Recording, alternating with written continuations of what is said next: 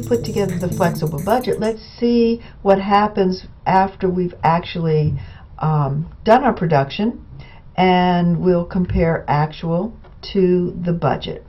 So in this case, over the period that we're looking at, um, the month of March, we actually had 1,200 units of production. So we're going to pull out from the flexible budget the 1,200 unit level.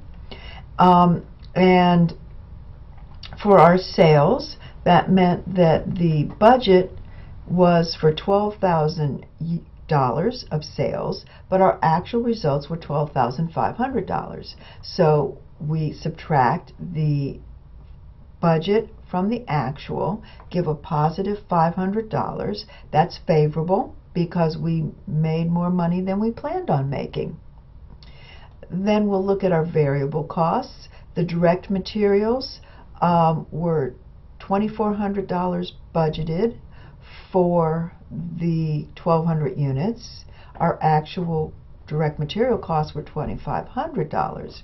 If we subtract the 2400 from the 2500 we get $100 um, but this is a cost so our costs actual were higher than our budgeted so this is unfavorable. We spent more than we intended to.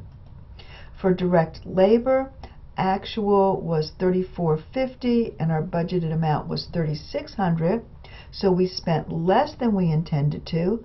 3600 subtracted from 3450 gives us a negative $150 but that's favorable because we spent less. And then we have our totals. Um, the total variable costs were $50 less than we anticipated so that's good that's favorable and our contribution margin is um, 6500 actual minus 6000 budgeted, it's a $550 um, positive amount. Since this is um, not a cost, but the difference between our sales and our costs, that's favorable. If we looked at the fixed costs, depreciation, there was no difference. It turned out our insurance was a little more expected, expensive than we anticipated. So um, this ends up as a $10 unfavorable difference, and so does our total fixed costs. Um, and if we look at our total net income from operations, the $5,940 of income compared to our budgeted 5400 means that we were ahead. It's favorable. 5 $140 better than we anticipated.